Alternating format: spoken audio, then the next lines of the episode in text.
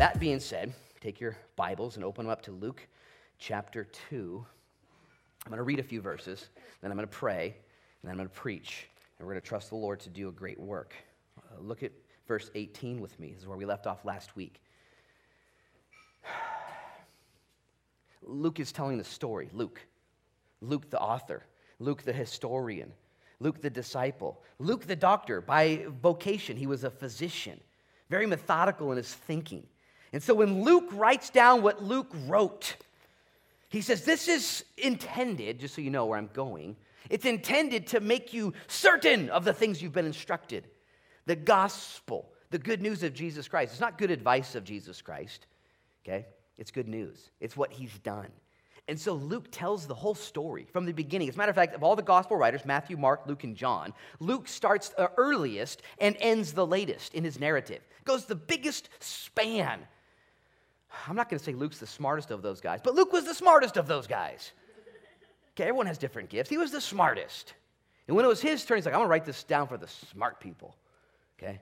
For the critics, for the thinkers, for the ones who need a little extra motivation to go all in, to say, This is it. This is my turn. This is my time to commit my life to God. And who knows what God's going to do with me? Maybe like Daniel Fusco, I'll be in my own deal, jamming my own tunes, and then God wants to use me for something greater. Who knows what God wants to do with your life? But Luke tells us this story, and he tells us and shows us the different responses of men and women throughout. Everyone has a different response. You realize that, right? I can't respond for you. You cannot respond for me. Your parents can't respond for you, kids, and you kids can't respond for your parents. As a matter of fact, at the very end of the service, we're going to take communion. I would never try and take your communion and chew it for you. It'd be totally weird. You got to chew your own. It's you. It's you. It's you. And you're here today. So I'm going to read three verses, then I'm going to pray. It says this And those who heard it, that's what you're doing right now, marveled at those things which were told them by the shepherds. But Mary kept all these things and pondered them in her heart. And the shepherds returned, glorifying and praising God for all the things that they had heard and seen as it was told them. These three responses some marveled, some pondered, and some heralded. All good responses to the truth of Jesus Christ to ponder what he said. Maybe that's where you're at today. You're going to leave and go, I don't know, man. That guy on stage sure looked funny. He sure yelled a lot. He sure was excited about something. I don't know. I'm pondering this. Or maybe you're going to go and say, I've never seen it that way. And you're going to marvel and be like, what? Or maybe you're so fired up, you're going to go be like the shepherds. And you're going to go get your friends and say, they're doing it again at 6 p.m. Come on back. And you're going to let your peeps know and you're going to post it online. Whatever the case is, God will take your heart and He'll take that seed and put it on fertile ground today. And we're going to pack it in in prayer so the birds of the air don't snatch it away because your life is very important. It's very short. And then comes forever. So bow your heads with me and let's pray and ask God to stir us up and to ignite us and put us right where He wants us to be. Father, in Jesus' name, now we gather as one in great freedom that you have purchased for us that we can come boldly into your throne of grace. It's just nuts that we can talk to God right now. A guy on stage with a beard that's too big can talk to you just like this. It's nuts.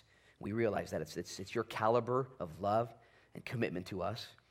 And so we're so thankful, and we ask that we would be like these three I just read about, that we would ponder these truths, that we would marvel at these truths, and that we would herald these truths.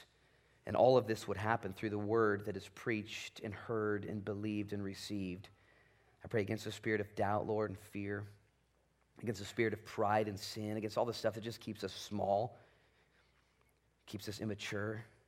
For all of that I have, I, I apologize for who I am naturally. I just want to be like these shepherds and like those people and like Mary. I just want to have that joy of the Lord. And I pray, God, that would be all of ours today. That you would be glorified and we would be blessed, that we would be a better people for spending time with you. Bless us now, we ask in Jesus' name. Amen. I'll tell you what, the whole of scriptures is a series of waves of God declaring, which then settles, and eventually we see. God just says it. This is how it's going to go. And we can react however we want. We can kick and scream and splash and cry and moan. And God says, Well, I'm going to do it. And that settles it. Eventually we see it. It's, that's the whole of Scripture. Old to new, all of it, God says it, that settles it. I don't it doesn't matter how you respond. This invigorates me. Even today, I've just been thinking about this. that baby Jesus would be born to Mary. The angel shows up, Mary, Mary, highly favored amongst women. And then he goes on to tell her what's going to happen. Doesn't ask her for cooperation, for help. Doesn't ask her her opinion or her thoughts. He says, This is, this is going to happen. Okay, I'm just, it's kind of a public service announcement. It's a PSA. Boom. I'm doing this. God, I'm going to use the word, enforces his plan of redemption and love, purpose, heart, and forgiveness upon humanity. And I'm so thankful for it. I'm so thankful for his love for me that he doesn't wait for my cooperation. He says, I'm doing this. This is what you need. And so he sends Jesus through Mary, and all of the declarations of God are yes and amen. Now, here's the question, though How many of you guys, with God's declarations, find yourself getting impatient from time to time? Let me just ask a different question. How many of you guys are just impatient? Like you're an American, you're impatient? Anybody? Okay. You go to a restaurant, you ask for ranch, and like 36 seconds goes by, and you're ready to walk. You know, I'm out of here. I'm out of here taking my food with me. Like, I want that ranch, you know what I'm saying? And we just get so impatient A couple minutes goes by, you know, I can't believe it. Or maybe it's not just a, uh, a, restaurant situation. Maybe it's a couple hours, someone's late. You're like, oh, you know. Or what if somebody says something to you and a day goes by? Or maybe a week. How many of you give up after a month? I'm just not going to wait anymore. This person not getting their act together, this thing, I just, I don't even have a month of patience within me. How about a year? How about a decade? Most of us are completely different people from decade to the next. We completely change. We let go. We don't hold on. We're moving on. And yet, God, throughout history, not just in moments and hours and days and weeks and decades, but millenniums, it's thousands, centuries, hundreds, God declares stuff and says, This is what I'm going to do. I'm going to do it my way, my time, for my purposes. Well, what do we do? You trust me, you, you worship me, Trust and worship are pretty basic Christian principles, aren't they? Trust and worship. I trust the Lord. I worship the Lord. Trust. It's pretty. We just worship. You know, I trust the Lord. Listen, trusting the Lord and worshiping the Lord, I think, are very easy to say. You do. Let me give you a different adjective, a different verb, a different colorful word to help you understand what trust and worship really looks like. Trust and worship should look like enjoyment. You're really enjoying God. Did you know you can trust the Lord in the midst of your situation? At least so you say, but in your visage, how you look, you're not trusting anything but yourself. And even then, you're doing pretty bad at it. There's, have you ever seen somebody enjoy something?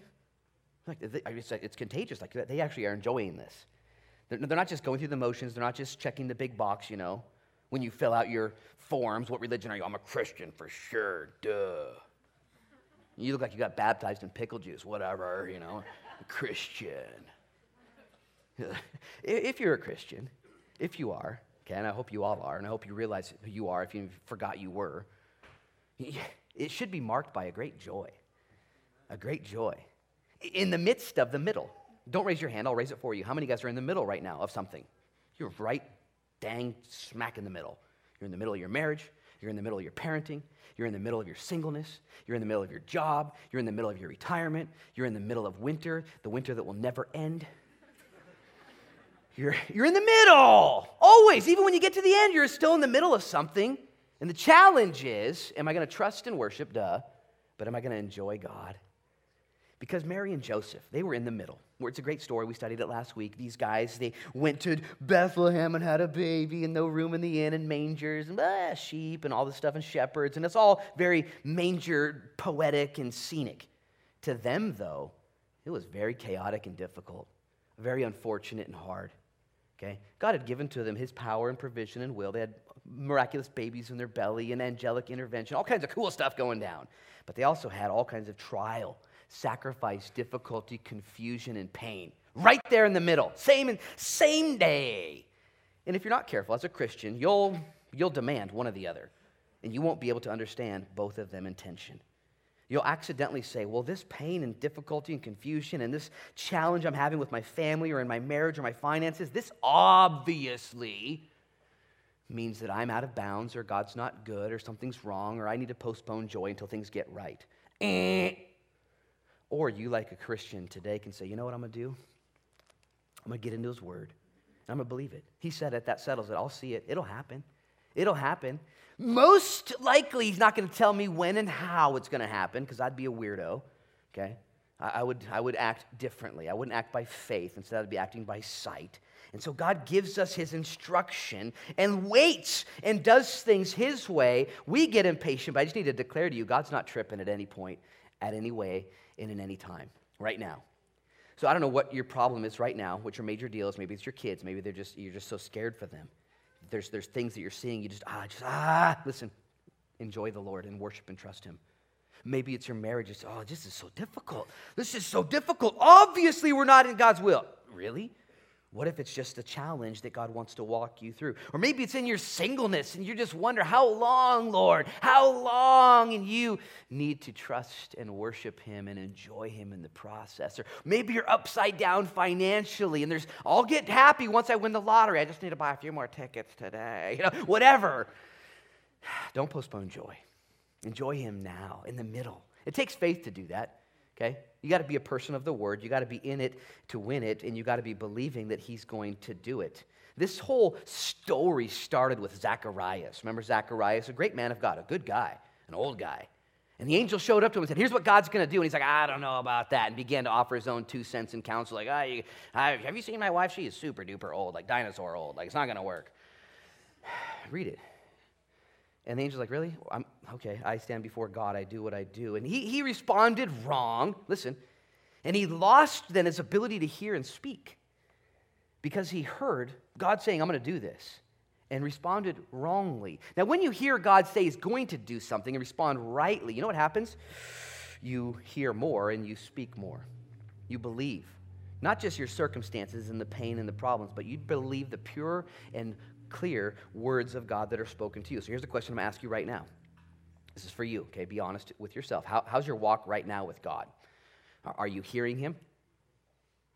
well, when Pastor Luke talks, I can hear some stuff. Yeah, I guess. Are you believing Him? Well, I've believed Him. Are you seeing Him do stuff? Just questions for you. Well, I've seen him. I, don't raise your hand, but I'm one of those guys that have been doing this for like 20 years now. So I've got a bunch of historical Christianity that is so fun to think about.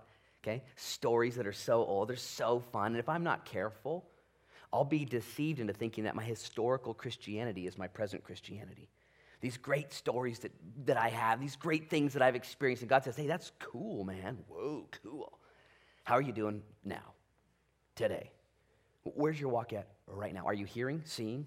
Are you speaking of the things of God? Does it come to your lips naturally? Or is it something you have to shake into and then offer? What is it? Reminds me of a story in the Old Testament. Old Testament stories are oftentimes principles of New Testament truth.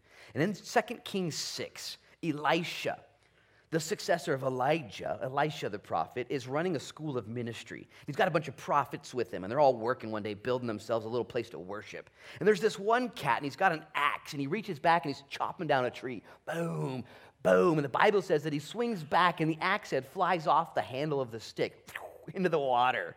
And the guy loses his cutting edge, he loses his power. And instead of continuing to just go through the motions, you know, with the stick trying to get a tree down, can you just imagine what that would look like? Instead, he goes to Elisha and he humbles himself says, Bro, I was working hard and I lost my cutting edge. The axe is gone. And behold, alas, master, it was a borrowed axe. It wasn't even my power. And Elisha is such a cool cat. He's like, Where's it happen at? And he's like, Right over here. And right here. And Elisha grabs a stick. The prophet Elisha grabs a stick and breaks it and throws it in the water, right where the axe head sank. And when the stick hits the water, the axe head floats to the top. A miracle. Now, if I was this prophet, this young guy, I would say, I, I lost a bunch of money too. You know, like, find me something else, some gold medallions. No, he didn't do that. Instead, he grabs the axe head and goes back to work. Now, here's the point it's just a weird story, it's a miracle. This guy, though, had lost his cutting edge. He could have gone through the motions, but instead, he went to the prophet and prayed and asked for help. And the prophet asked him a simple question Where'd you lose your power? Where, where, where did you lose your cutting edge? Where, where did this go down at? And oftentimes in your Christianity and in my Christianity, we have to ask ourselves, am I, am I still sharp? Do I still have a cutting edge? Or am I still doing, am I right where I need to be? That was a simple question I asked y'all. Are you hearing, seeing, believing, speaking? I don't know if I am. Well, what's gotten in the way? When the prophet Elisha went and grabbed the stick, that is a piece of a tree, and threw it in there, the tree always speaks of the cross of Christ. Speaks of intimacy with Jesus, communion with Him and who He is and what He's done for us. And when that stick hit the water, there was healing.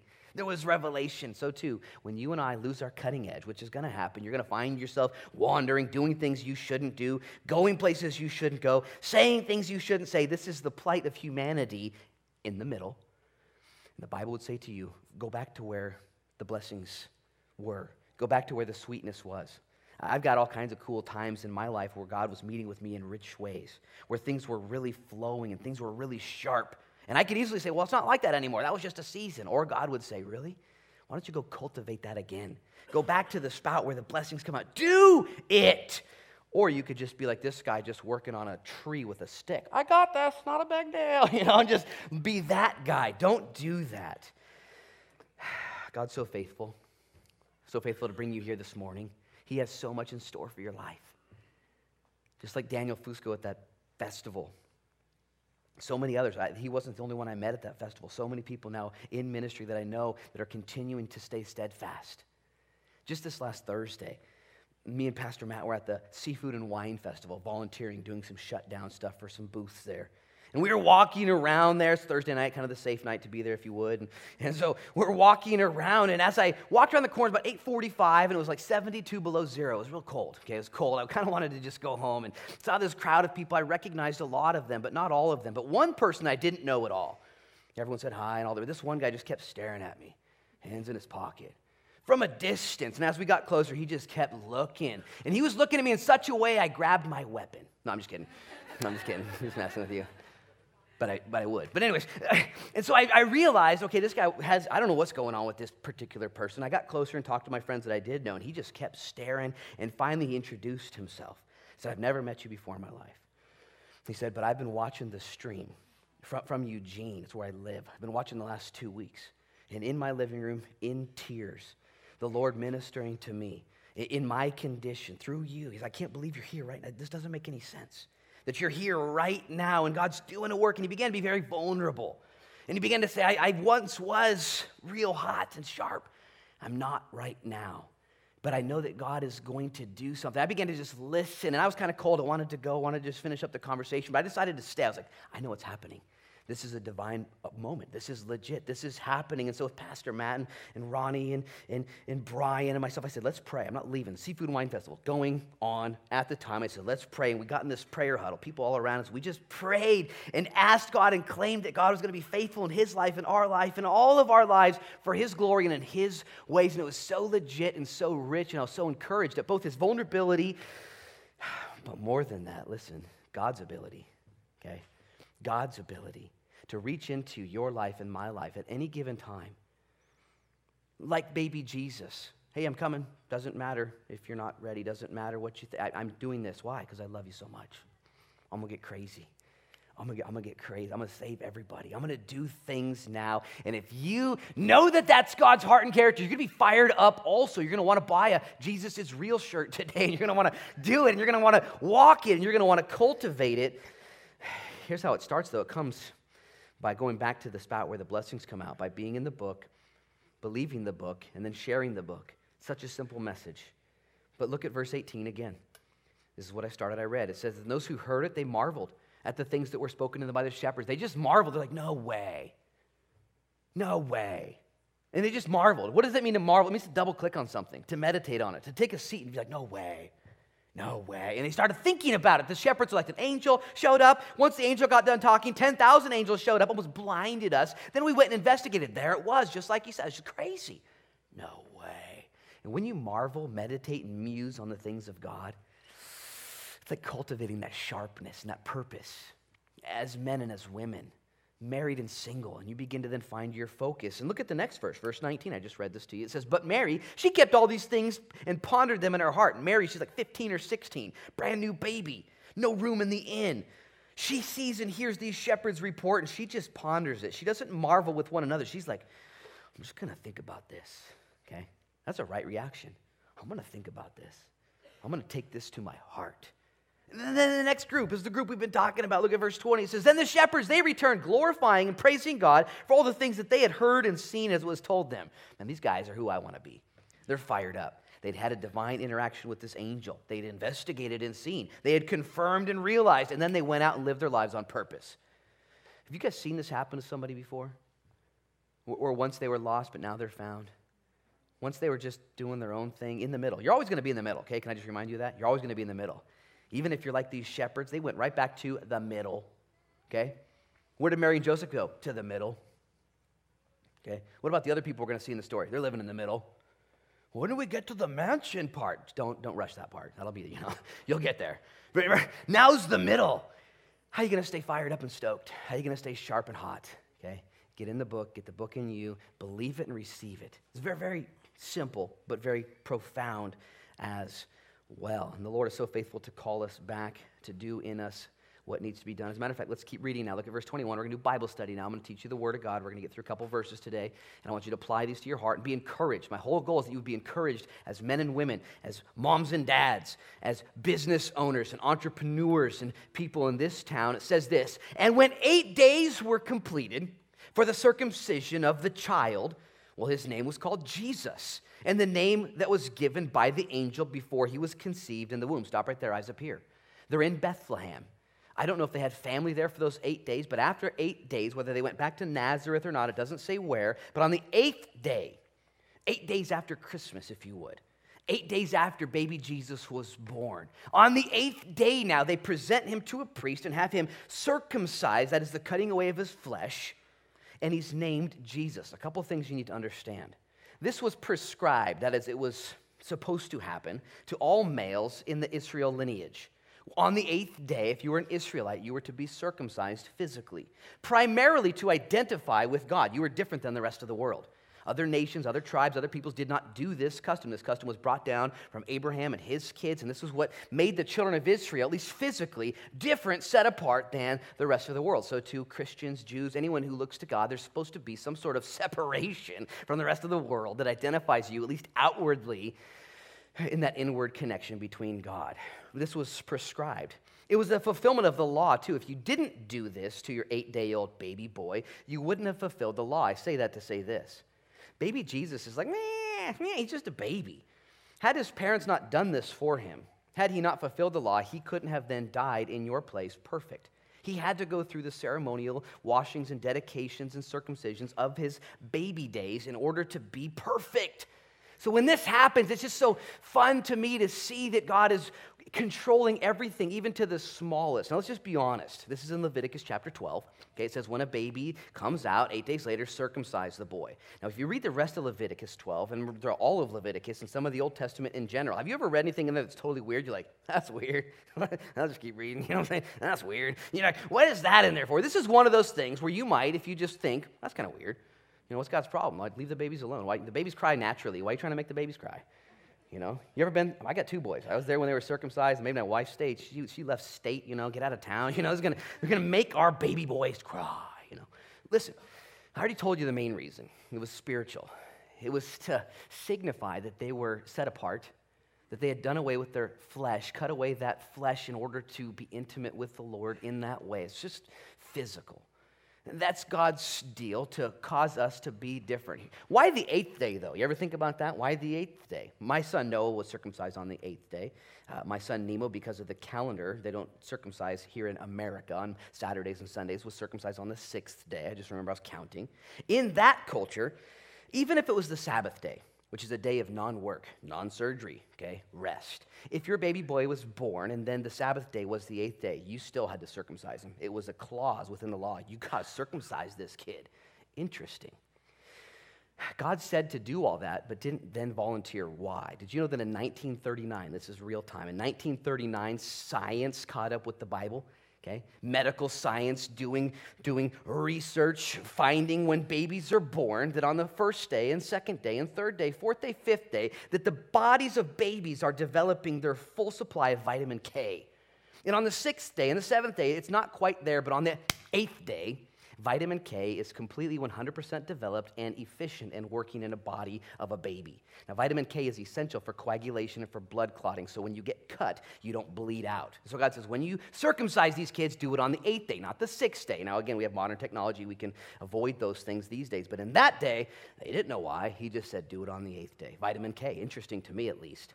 Not just that, but there's another uh, protein, uh, it's called prothrombin and prothrombin is formed also in a brand new baby. And on the third day, prothrombin, this plasma protein for the blood that combines with vitamin K, on the third day it's at 30%. Okay, it's not quite there yet. And on the seventh day, this is interesting, on the seventh day, prothrombin, which actually helps with coagulation and clotting, on the seventh day it's at 100%. But check out what happens on the eighth day. Science. On the eighth day, this prothrombin spikes for one time, one day only in your entire life to 110%, combined with vitamin K to stop any bleeding and to aid with coagulation and blood clot, all this stuff just on the eighth day. And here's the children of Israel, okay, ancient days using cutting stones. Like, hey, is vitamin K all in? Do we know anything about vitamin K? I'm making this up. You know, they had no clue. Hey, you guys want to know about prothrombin? Nobody? Okay, me neither. We'll wait for 3,500 years from now. Here's the point God said, do it. But he never even told him why. Why the eighth day? Now, number eight in biblical numerology is the day, or should I say, the number of new beginnings. Okay? Eight signifies a new beginning, a new life. So there's lots of takeaways, and it makes sense. But God didn't say, make sure it's the eighth day, and let me give you 14 reasons why, otherwise you won't obey me. He just said to do it, and that's it. How many things are there in the scriptures where God says, do this, but I'm not going to tell you why? A lot. Just, tr- just trust me. You don't even need to raise your hand, but have you come to realize and find out through the hard way that God knows what he's talking about? Dang, you know what I'm saying? Like, God's like, don't touch this, it'll burn. You're like, well, how bad? Ah! And God says, do this. You're like, oh, I don't do that. Well, how do you feel now? Horrible. Well, you should do that, you know? God says to do things. Doesn't tell you why. Do it. God will warn you, listen, in the scriptures. He'll say, don't do it this way. And you might buck and you might resist. We do. We say, well, I'm going to do it my way. And God doesn't always tell us why, but He does tell us what. The real question is, is do you trust Him? Well, 3,500 years later, we see that this makes sense. And then also, I love this, this verse, is just so much in it for me. And it says that His name was called Jesus, okay, the name given by the angel before He was conceived in the womb we saw John and or Zacharias and Elizabeth kind of arguing with others about his name. His name was prescribed also by the angels. His name's going to be John. God is gracious. And the angels also picking all these baby names. They didn't need babynames.com. Okay, it's real easy for these two. Okay, the, name's chosen for you. His name's Jesus, just so you know. Don't name him Hank. Okay, don't name him Phil. Okay, don't, don't go with those names. Don't name him Jojo, Joseph. His name's Jesus. Why Jesus? You guys know what Jesus means, right? Okay, it's the derivative of Joshua, Yeshua, Joshua, the one who led the children of Israel into the promised land. Joshua, you know what Jesus means? It means God is my Savior. The Lord saves. Now, just this angel's like, oh, by the way, you know what he is? He's your Savior. Okay, you're going to birth him, Mary. Like, get over it. But he's going to save you, and he's going to save everyone. Don't blow it. Name him Phil or Hank, okay? Name him Jesus. It's very important because he's the Savior. And I just need to pound this down real quick. Most of you get this. Jesus Christ is the Savior. But there are some people who argue and say, well, what do I need to be saved from? I'm not that bad. I'm, like, I'm literally not doing that bad. If you look around, just watch the news. I'm actually, I haven't been on the news in a while. You know what I'm saying? Isn't that how most of you guys think you're doing good? Like you're not on the news. Okay? You're not on News Lincoln County. You're not on Lincoln County Scan. Okay? You're not in the America's 10 Most Wanted, you know, whatever. You're not there. So I'm doing good, man. Listen. His name is Jesus because he is the Savior, and he saves us from three things specifically. Okay? Three P words. You can memorize these and just think about it later. He saves us from the penalty of sin, He saves us from the power of sin, and He saves us ultimately from the presence of sin. First thing He saves us from is the penalty of sin. Man, sin costs. Every single time. There is a cost. The Bible says the wages of sin is death. When you sin, you get a paycheck automatically deposited into your spiritual account. It's like an auto deposit, just bang, right there. When you blow it, you don't even have to be present to cash that check there's death. And God says, You know what I, am going to do? I'm going to absorb that death upon myself. I'll take your sin and the penalty. I will take it. It's called the great exchange. God said, I'll take through Jesus Christ all of your penalties, and then I will bear them and pay for them, and then I will give to you my righteousness. It's crazy town. Jesus said, You can't do this. The penalties are death. Anybody have a little bit of death in their account they can afford to, to pay? You just can't do it. Jesus said, You can't. I'll do it for you. I'm the Savior. Sin is sin, sin stinks. You guys realize that, right? Takes you further than you want to go, costs you more than you're able to pay, keeps you longer than you were willing to stay. It's a trick every single time. The penalty's been paid for. Not just the penalty, but the power. This is crazy. Some Christian needs to hear this today. The Bible says that greater is he who's in you than he who's in the world. That when you become a believer that is in Jesus, God is my salvation. Jesus is. When, when that happens, your penalty's paid for. Woohoo! Yeah! But you're in the middle. Your penalty might be paid for, but you're still in the war. You're grinding it out. Sin calls you every day. Temptations bombarding you and me. Is it, isn't it crazy these days? It is intense. And if you understand who Jesus is, that he's the Savior and you have been saved, he saves you from the power of sin that He has delivered you, you no longer have to say yes to that call when it rings your phone. You who are struck down by addiction right now, or who are struck with something that won't let go, or that dominant sin that keeps getting you, you need to understand that the Bible has said the Holy Spirit in you is greater than He who's outside of you. I remember when I was around 21 years old, I was still addicted to nicotine, chewing tobacco. And I remember I wanted to quit, and so I'd gotten down to one dip per day. You know what I'm saying? Just one dip per day. And I remember, though, that day, and I'm not trying to pick on anybody's addiction here or anybody's journey. This is my story.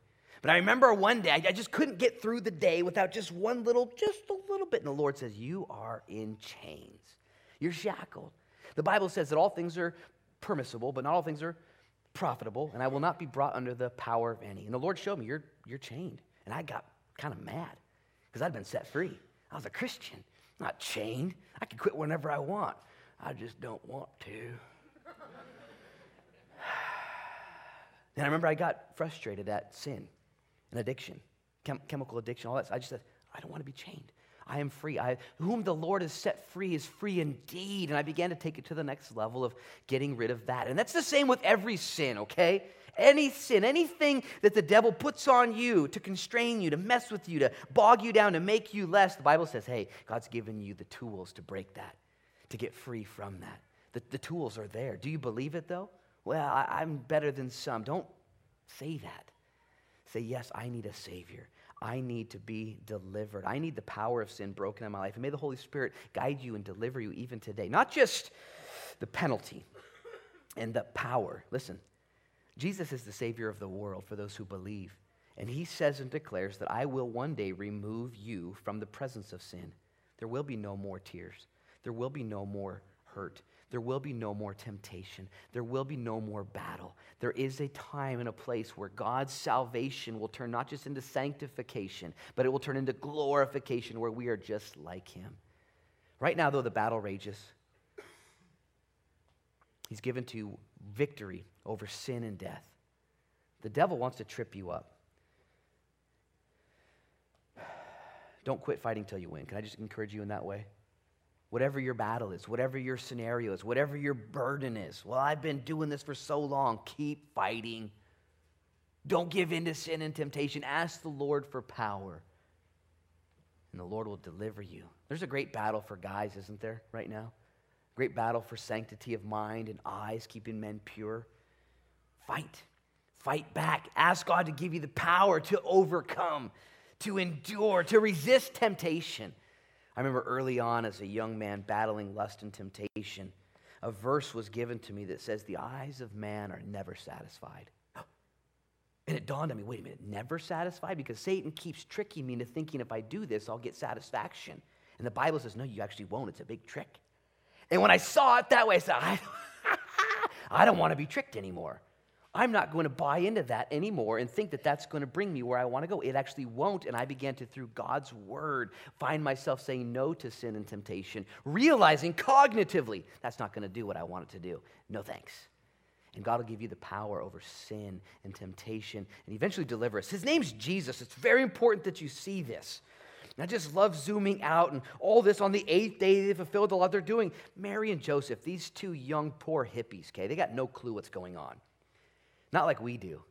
And so, too, in your life, you don't have a clue what's going on. Not like he does.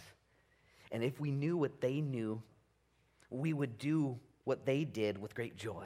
And I want you and I want me to have great joy today. I don't want to be burdened and bogged down and bothered and weirded out and answering the phone call when sin calls. I want to know that Jesus saves, that he's done everything right. Let's keep looking. Let's see a proper response here. It says, verse 22 that when the days of her purification, according to the law of Moses, were completed, they brought him to Jerusalem to present him to the Lord. As it is written in the law of the Lord, every male that opens the womb shall be called holy to the Lord, and then to offer a sacrifice according to what is said in the law of the Lord, a pair of turtle doves or two young pigeons. Okay, stop right there, eyes up here.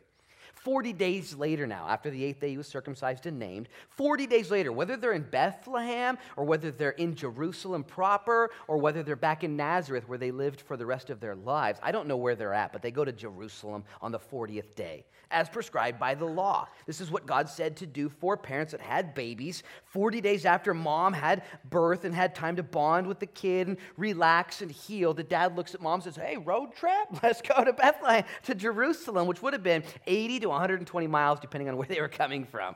Now, I don't know about you, uh, traveling with kids is interesting. You know what I'm saying?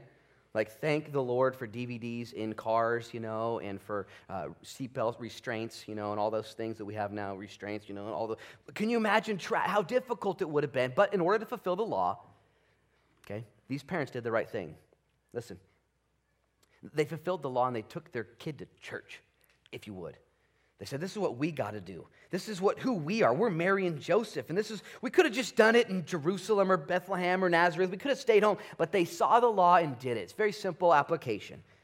But the greatest impetus is upon you parents for your kids in their upbringing. You aunts and uncles and grandparents and grandmas. You guys and gals. Now, guess what? We're teaching your kids right now upstairs. There's eight to 10 year olds there. The five to seven are upstairs. The three to four are down here. The zero to two are here. And the unattended rooms here. That's where you just leave your kid and hope it works out. You go with your kid, okay? That's the rules, okay?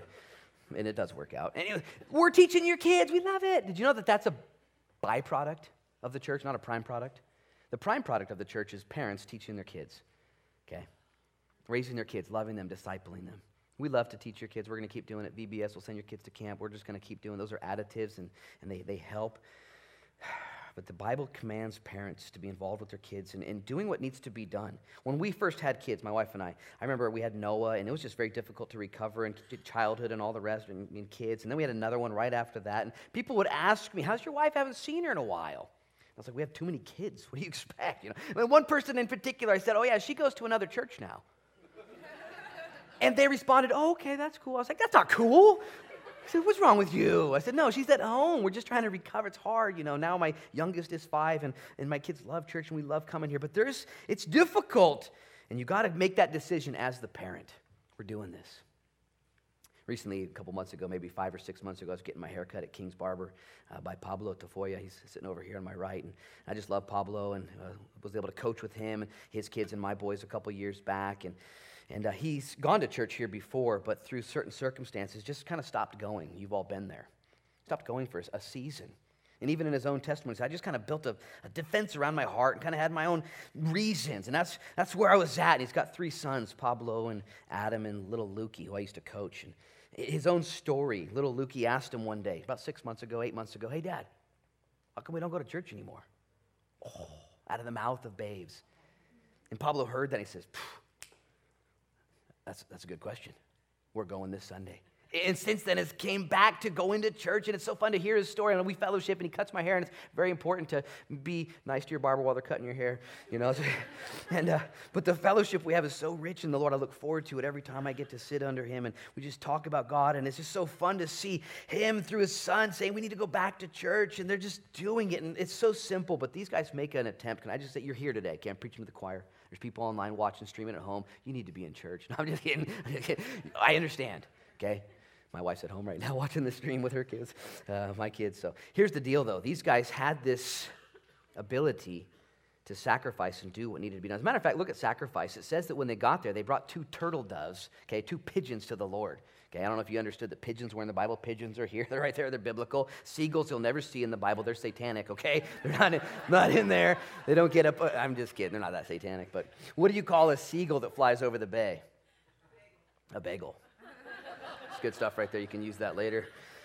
anyways, it says here, listen, back, back on track, sorry. It says they show up to Jerusalem to dedicate their baby boy and give an offering, a sacrifice. And the sacrifice they gave is two turtle doves. Now, in the Old Testament, it doesn't say to bring two turtle doves, it actually says bring a lamb. Okay, bring a lamb. When you have a baby boy, bring a lamb. It says, but if you're poor, if you're extremely poor, then you can bring two turtle doves. Okay, if you can't afford a lamb, a lamb would be kind of expensive then you can just bring two turtle doves. And I was meditating on this earlier this week, thinking turtle doves.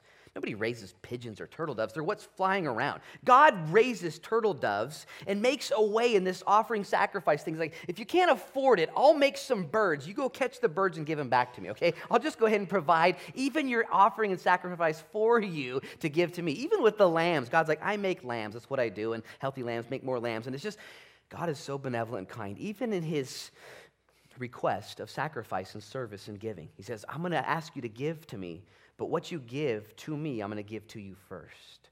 The same is true these days when people give of their tithe and offering. When you give of your sacrifice and your earnings, and my parents taught me at a young age to give 10% of everything I make, and so without fail, I still give 10% of everything I make, and it's not a problem. It's easy for me, it's worship, it's joyful. But God says, even the money I give you to give to me was still from me. It's all, I just love you, God. I want you to be part of this. Now, the sacrificial system that is animals given to God is in twofold purpose. The first one is, is because God is so holy that there needed to be some sort of demonstration of sacrifice in death and bloodshed, which is crazy in order to have intimacy. Somebody had to die. God says, I'll, I'll, animals. Now, eventually, Christ would be the Lamb of God that would take away the sins of the world and would bridge that gap. This picture of animal sacrifice was completed in Christ. But God says, I'm so holy, but I love you so much, so let's do a sacrificial system so, you, so we can have fellowship. It's going to be beautiful, it's going to be great. It's going to be costly because there is sin involved. But secondly, not just to allow for intimacy, which is the greatest, but also, He says, I want you to give to me of your first fruits, sacrifices, and offerings. I want you to be a giver. Why? Well, because money and wealth and giving reveals our hearts. Jesus will teach later in Luke chapter 12 where your treasure is, there your heart will be also.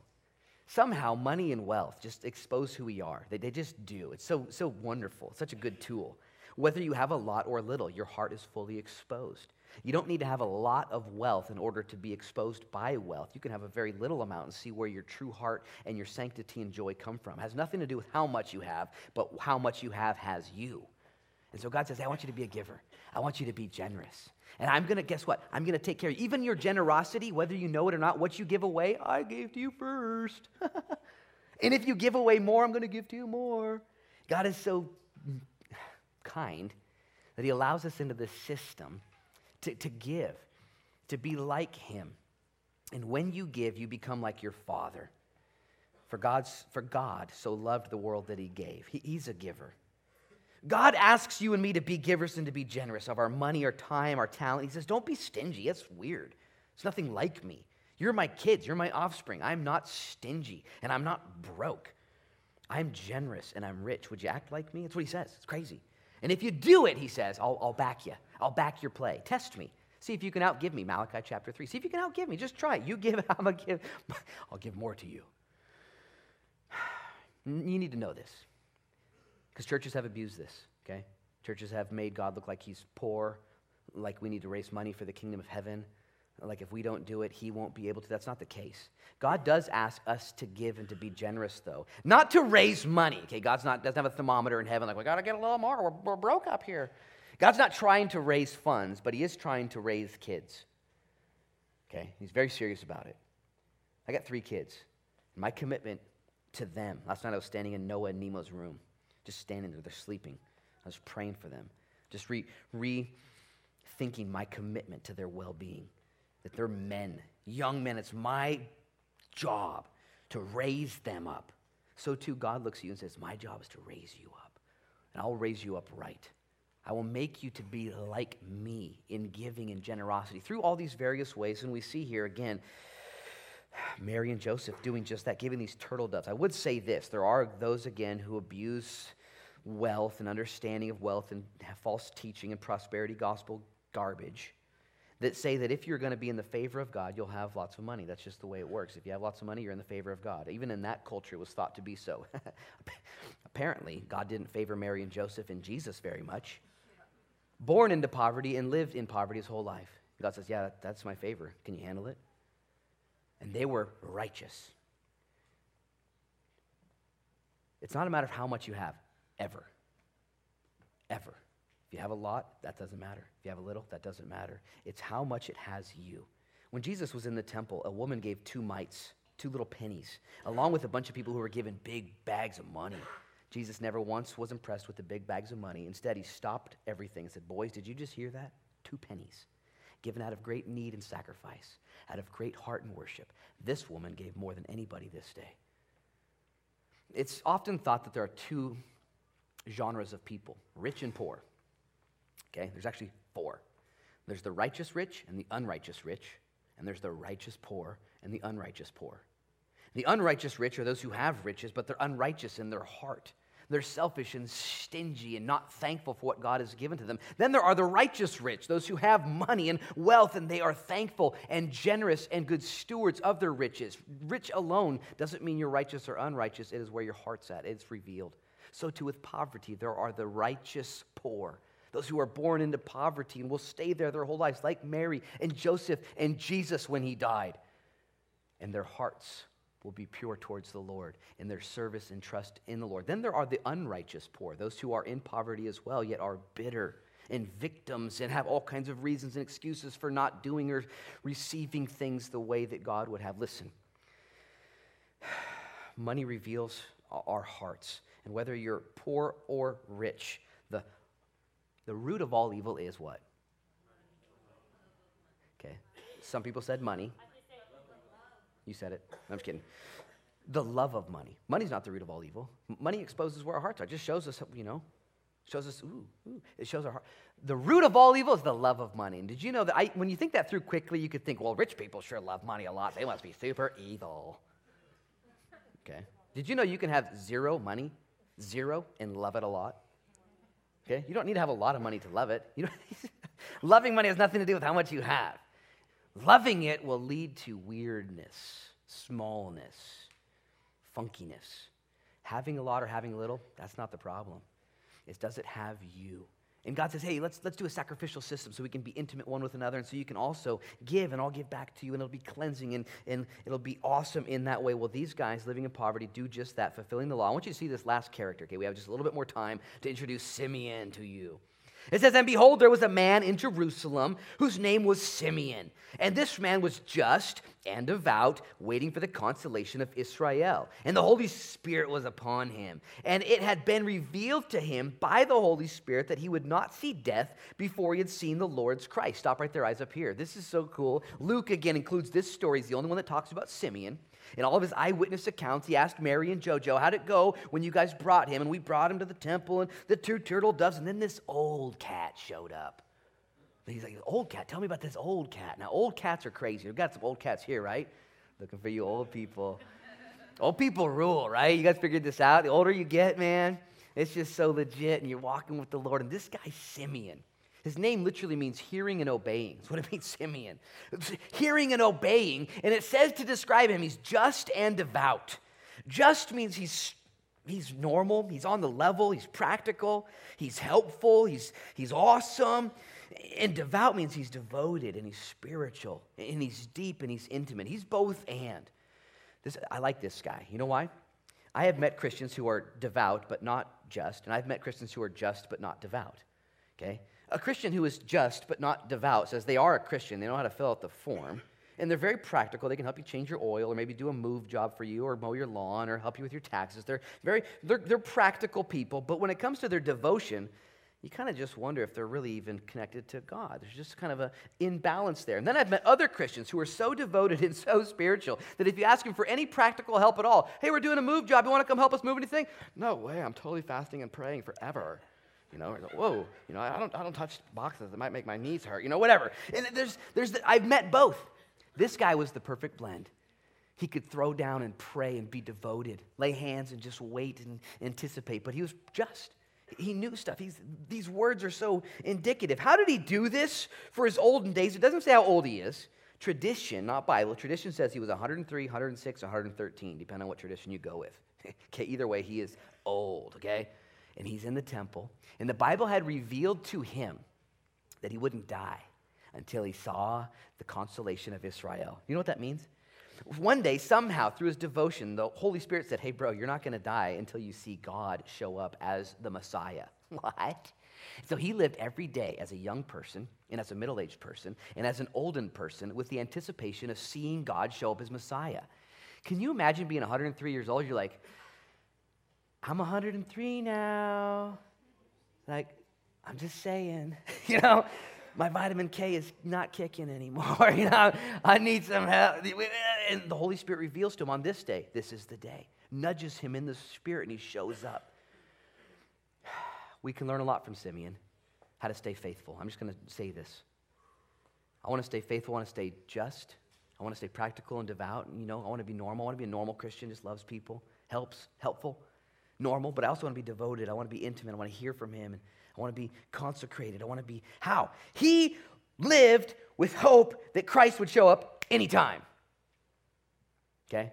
And guess what happened? Christ showed up late in the game. And where was he? Ready. Simeon showed up.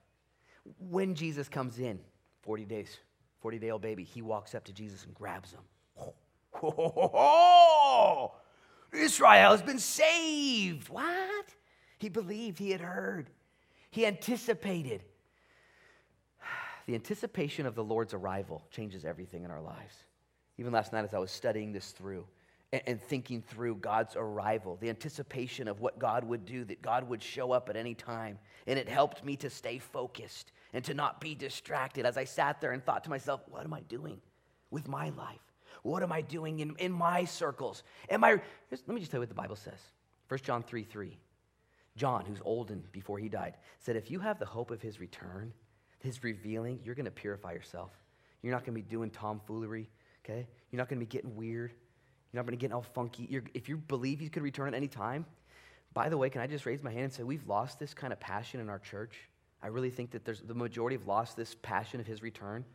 How many of you guys thought he was going to come back in 2020 or 20, 2000, 20K? What was it called? Y2K? 20, 2000, the year 2000. And I was ready, dude. I had my zero degree sleeping bag and my buckets of rice. You know, I'm going to live in the mountains. Life goes on. Yet, if you have the hope of his return, you don't get distracted, you stay focused. Let me tell you what Jesus said. This is even more to the point. Jesus said there would be a generation that would say, Alas, my master's return is delayed. He's not going to come back. He said he would, but he's not here. Jesus gave a story and said there will be a group of people that say his return is delayed. So they're going to do two things. Number one, they're going to start partying harder, drinking, getting crazy. He said they're going to just get, get crazy. Second thing that the group of people that aren't hoping for his return, the second thing they're going to do is they're going to become brutal and mean and start to beat other servants. Here's the thing I've seen in my own life, and maybe you've seen it in yours a callousness, a cynicism, a sarcasm, a hardness of heart, a distraction of spirit, maybe even a casting off of restraints to just, ah, just, ah, whatever you're letting in. Jesus said, careful, careful. Look at Simeon, this boy. He shows up this day and grabs baby Jesus and believes that he is the consolation. You, by the way, can't do this moving forward. You don't have enough strength and power. You just, you're, you're, you just don't. But the Holy Spirit within you, Jesus has come on time, as he said, and he's coming back again. And when he comes back, he'll give you the power to be a servant who's ready and willing and waiting and watching in grace and in Christ. Simeon, this guy. I'm going to have the worship team come up because we're out of time, but I'm going to keep reading a few more verses just so you see this because it says in verse 27 it says Simeon came by the Spirit into the temple. And the parents brought in the child Jesus to do for him according to the custom of the law. He took him up in his arms and he blessed God and said, Lord, you are now letting your servant depart in peace According to your word, for my eyes have seen your salvation, which you have prepared before the face of all the peoples, a light to bring revelation to the Gentiles and the glory of, Israel, of your people Israel. Stop right there, eyes up here. I don't know what Simeon really thought when he went to the temple that day. The Holy Spirit told him, Today's the day, bro. He's like, What? For real? And he showed up. Can you imagine? What was he expecting? The Messiah's here. Was he expecting a baby with two dirty hippies that walked from Nazareth? That was, I bet he was expecting some dude, maybe with a comb over, you know, maybe a Bernie Sanders type, you know, someone's going to deliver us finally, you know. And he walks in, he's like, hippies and a baby? Interesting, interesting. And he chose to believe it, and he grabbed this baby boy, the body and the blood, the man Jesus. And he prayed and said, This is it. This is the one to bring light to the Gentiles. This is the plan. I've waited my whole life. And you're about to take communion, and you're going to take the body and the blood, the elements of communion. And you, like Simeon, have a choice today to say, This is it. This is it. This is the consolation of Newport. This is the consolation of my own sins, my own failure as a man, my own failure as a woman. This is it. This is where my hope lies, my purpose. And it will drive you and it will invigorate you and it will fuel you moving forward as you surrender to the Lord this morning and say, okay, okay. I would encourage you don't hold out, don't sell out, but instead let the Lord give out his Holy Spirit to you even this morning. Would you stand with me? I want everyone to stand right now in the presence of the Lord with me.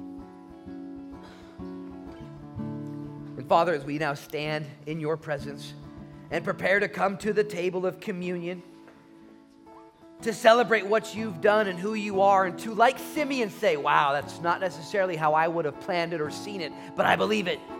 As we take this cup and take this bread and say, Yep, the broken body of Christ and his spilled blood is enough. I believe it. That settles it, and I will see it.